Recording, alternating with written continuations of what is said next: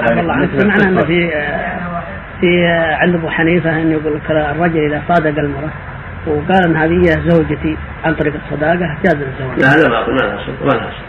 هذا من عمل الشيعة يسمونه نكاح المتعة. يتفقون مع المرأة على أيام معدودة. هذه قال نكاح المتعة هذا من عمل الظاهر سمعت عن طريق الطنطاوي. لا غلط.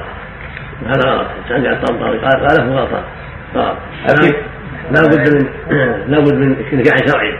شاهدين لكن ابو حنيفه سهل الولي إذا زوجت نفسها بشاهدين وبرضاها عنده يجوز أما بدون شاهدين لا.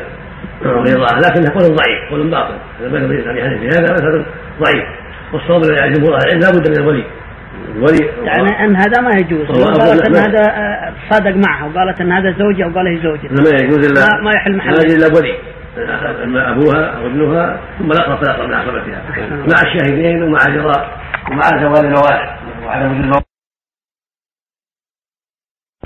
عليه. عامة العلماء في منع هذا هذا الاجتهاد يرى أنه من من قضاء التفت ثم يغتفل لهم ان شعار لحيته وفعلها أخرى عندهم في الحج.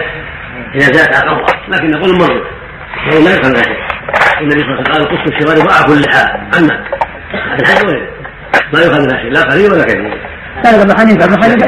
بارك الله فيك. الله يجزاك